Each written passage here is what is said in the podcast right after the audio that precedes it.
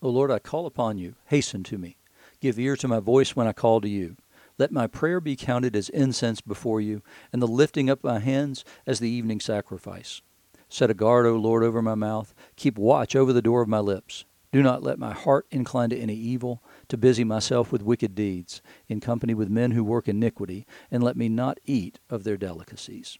Those are the first four verses of Psalm 141, which, along with Psalm 143, are the Psalms appointed for today, Friday, August the 19th, 2022. You're listening to Faith Seeking Understanding, and I'm your host, John Green. Thanks for being along today. We're continuing our look at the book of Job. Today, the second chapter, the first 13, 13 verses there. John's Gospel, we're in chapter 6 still, verses 27 to 40, and in Acts, uh, the Apostles, chapter 9, the first nine verses there. So remember yesterday, the, the situation was God was meeting with the sons of God. So the angels, they're all meeting together, and the Satan comes up, and as I said, that's not a um, it's not a proper noun. Um, it, it's a it, it is um, a job. The Satan. So he comes and and God says, "Have you checked out my servant Job? He's blameless and upright. He fears the Lord and eschews evil." And he says, Of course he does. You bless him in all kinds of different ways. And he said, Okay, take away everything that he has. And so he takes away his ten children, all his camels, all his donkeys, all his oxen, all his sheep, and all his servants. And now all he's got left is him and his wife. And so here we are now. And Job didn't curse God. Job did not sin, we're told. Again, there was a day when the sons of God came to present themselves before the Lord, and the Satan also came among them to present himself before the Lord. And the Lord said to the Satan, From where have you come? Same conversation. The Satan answered the Lord and said, From going to and fro on the earth and from walking up and down in it. And the Lord said to the Satan, Have you considered my servant Job? Here we go again. There's none like him on the earth, a blameless and upright man who fears God and turns away from evil. But he's going to add a little bit here. That was yesterday's speech. That this is today's. He still holds fast his integrity, although you incited me against him to destroy him without reason. In other words, you were wrong. You said that he would turn on me and he would curse me to my face if I did these things to him. And you were wrong. The Satan answered the Lord and said, Skin for skin. All that a man has, he'll give for his life. But stretch out your hand and touch his bone and his flesh, and he'll curse you to your face. And the Lord said to the Satan, Behold, he's in your hand. Only spare his life. In other words, you can, you, you, there's limits again. And the limit this time, it, the limit last time was he couldn't touch Job himself, only his stuff, including his children. Now it's limited to you can harm him, but you can't kill him. So Satan went out from the presence of the Lord and struck Job with loathsome sores from the sole of his foot to the crown of his head. I'm not sure that it could get much worse. He took a piece of broken pottery with which to scrape himself while he sat in the ashes. What a pathetic sight that is to think about this man who was so great, who was one of the wealthiest men and one of the greatest men in the East at the time, now sitting scraping himself in the ashes with a piece of broken pottery. his wife said to him, Do you still hold fast your integrity? Curse God and die. Because the belief was, was that if you did that, you would die. That would be the quick way. But he said to her, You speak as one of the foolish women would speak. Shall we receive good from God, and shall we not receive evil? So, in other words, hey, the Lord gives, the Lord takes away. You know, it's it's only fair that that we celebrate him and we worship him and we continue to follow him even if even if we don't understand and even if it's painful. In all this, listen to this. Job did not sin with his lips. that tells us something about the inner life of Job in this situation. Uh, uh, what we've got to read into that is is that yep, he didn't say the things he was thinking out loud. now when Job's three friends heard all, of all this evil that had come upon him. They came each from his own place Eliphaz the Temanite, Bildad the Shuhite, and Zophar the Naamathite. They made an appointment together, so in other words, they made a plan to come to show him, Job, sympathy and comfort him. And when they saw him from a distance, they didn't recognize him. The man was completely unrecognizable because of the affliction that had come upon him. It has disfigured him in ways that, that even his friends don't recognize him as they come upon him. And I had an experience like that recently, in fact um, we were somewhere, um, and somebody who I hadn't seen in a long time came in, and I didn't recognize them right away. They had to tell me who they were. They'd been going through uh, treatment for cancer, and and they didn't look the same to me. Once I saw it, then I then then I knew, you know, oh my gosh, I just I'm sorry I didn't recognize you. It was because of all that they had been through and all that they had been enduring. They were they were going through chemo and uh, radiation and all that stuff, and, and it, it just they didn't look like themselves and, and, I didn't recognize him. And so here, his friends come, and because of the the sores all over his body, it, it, had so changed him that even his his friends didn't recognize him as they came up. And as and they raised their voices and wept, and they tore their clothes and sprinkled dust on their heads toward heaven. So they joined him in his mourning. They're mourning for Job and for all that he has endured. And and it's a good thing when people come and and sit with you you know, we experienced a lot of that over the last couple of months. And they sat with him on the ground seven days and seven nights, and no one spoke a word to him, for they saw that his suffering was very great. It, they, they're good friends. They're good friends. They saw that his suffering was great, and there was nothing they could do. And, and so when we were at the funeral home um, for Will, people would come up and say, John, I don't know what to say.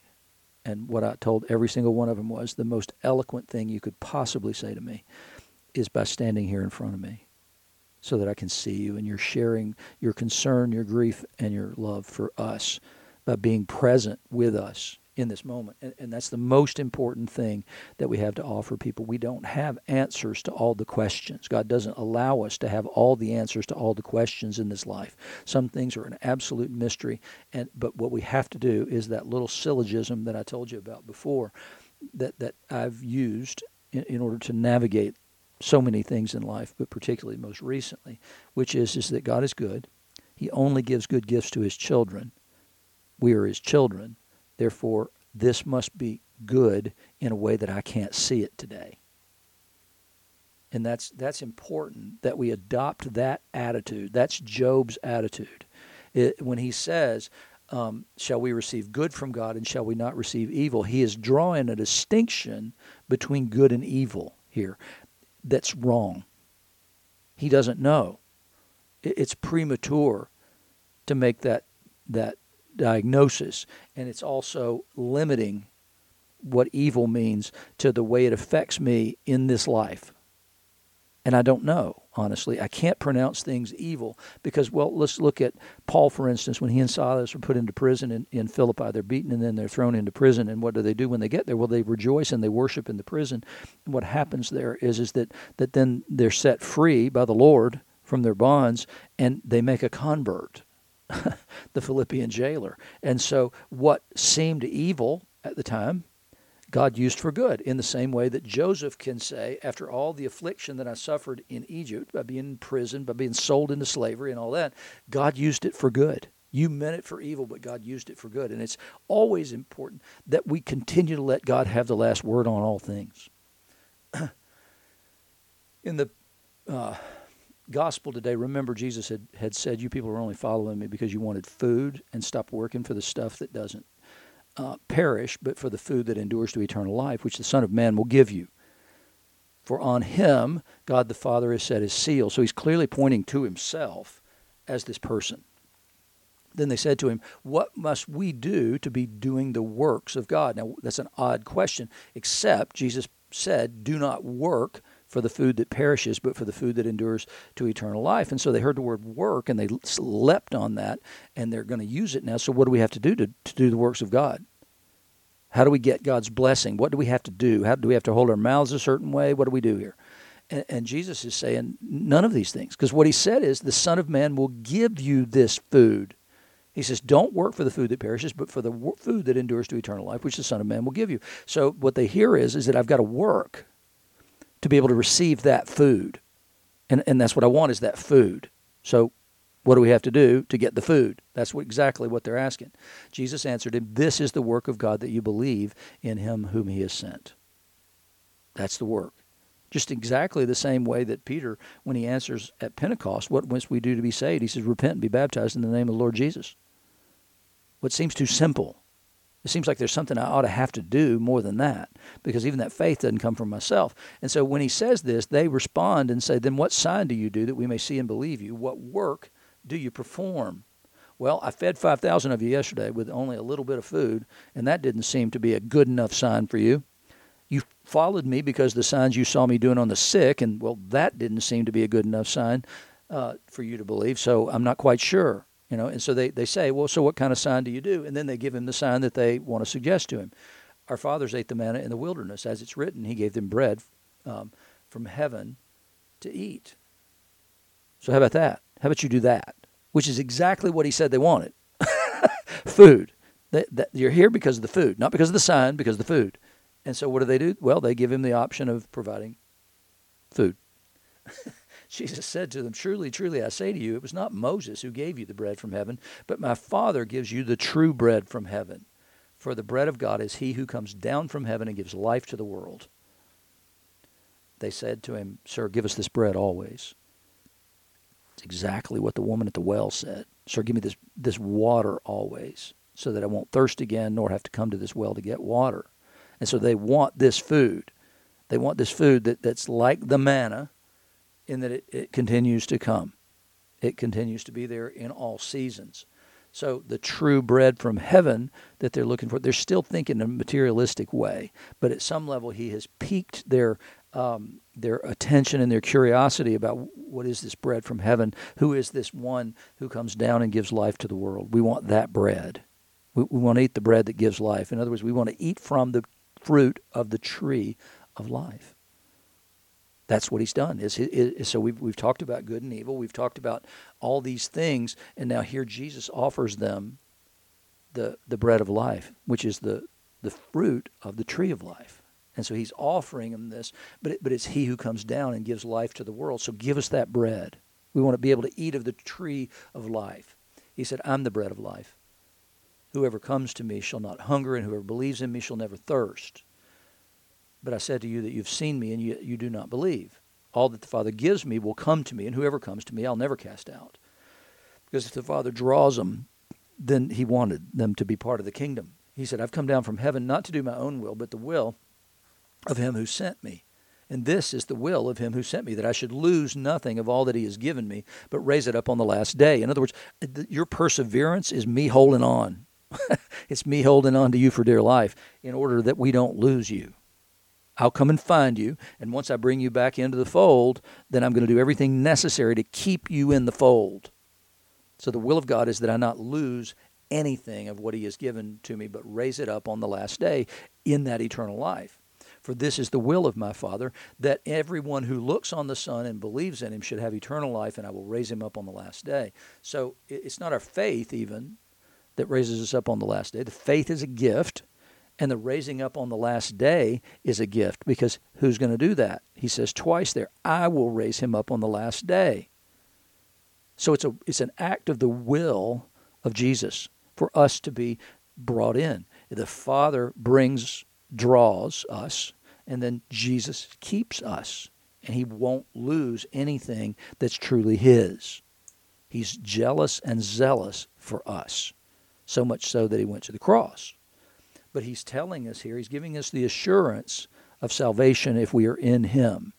We have to do the work. We have to do the work of, of, of abiding in him. And we do that by prayer, by meditation, by reading the Word of God, and by doing all the things that he commands. When we do those things, we show that we love him and we abide in him. And we, we have the confidence that we need at that point to know it, what John says in 1 John 4 is, is that perfect love casts out fear because fear has to do with judgment. And so we know that we need not fear, but we need to abide and we need to do it with all our heart. We need to set our minds and our hearts on the things of the kingdom of God, the eternal things. As as um, Job is attempting to do here. Now that he's lost everything, and he's he, he's now also being told by his wife, "You need to curse God and die," um, and then and then he says, "No, I'm not going to do that. I'm not going to do that. I trust God, no matter how painful it is today." so in the epistle, so remember yesterday we had Philip who had gone to Samaria and reaped a harvest there. Then he goes down at the behest of the angel of the Lord to the place where he can meet with the Ethiopian eunuch and bring him into the kingdom. Then he goes to Azotus, and now we're changing the subject completely. As this harvest is going on, we get but Saul, still breathing threats and murder against the disciples of the Lord, went to the high priest and asked him for letters to the synagogues of Damascus, so that if he found any belonging to the way, men or women, he might bring them bound to Jerusalem. So Paul is going to go up to Syria, up to Damascus, and he is going to search out the synagogues there for Christians. And if there are any there, he's going to bring them back to Jerusalem bound. Now, as he went on his way, he approached Damascus, and suddenly a light from heaven shone around him. And falling to the ground, he heard a voice saying to him, Saul, Saul, why are you persecuting me? And he said, Who are you, Lord? He's recognizing this, this voice is coming from heaven, is coming from the same place where this light is coming. And the voice said, I am Jesus, whom you are persecuting. But rise and enter the city, and you'll be told what you're to do. And as I've said many times, can you imagine in Paul's shoes? He's out there persecuting Christians, and he, he's uh, breathing threats and murder against the disciples of Jesus. To, to hear suddenly a voice from heaven proclaim, I am Jesus, had to have shaken Paul to his very core. Oh my goodness. Oh my goodness. I'm persecuting the one whose voice I am hearing from heaven. That's probably not the best look I'm ever going to have. And, and but rise and enter the city and you'll be told what you're to do. It's pretty cryptic. what you're to do. I know what I'm doing. I know what I came here for. That's I had these letters from the high priest. Apparently you seem to have more like authority than him. So he goes. The men who were traveling with him stood speechless, hearing the voice, but seeing no one. Saul rose from the ground, and although his eyes were opened physically, he saw nothing. So they led him by the hand and brought him into Damascus, and for three days he was without sight and neither ate nor drank. So you can see a similarity between his reaction here and Job's reaction to his own situation, where he, he's just Paul uh, uh, Paul Saul is here in this dumbfounded what do you mean, what I'm going to do? What am I going to do? And the Lord doesn't tell him what that means. There's no content to that. It's just a statement. And so he goes into the city of Damascus and he's sitting there for the next three days, blind and fasting. It's a, it's a good reaction in a lot of ways because what he's acknowledging and what he's sitting in in this is what have I done? What have I done? He's probably not spending a whole lot of time thinking, I'll bet you there's some sort of glory in this for me.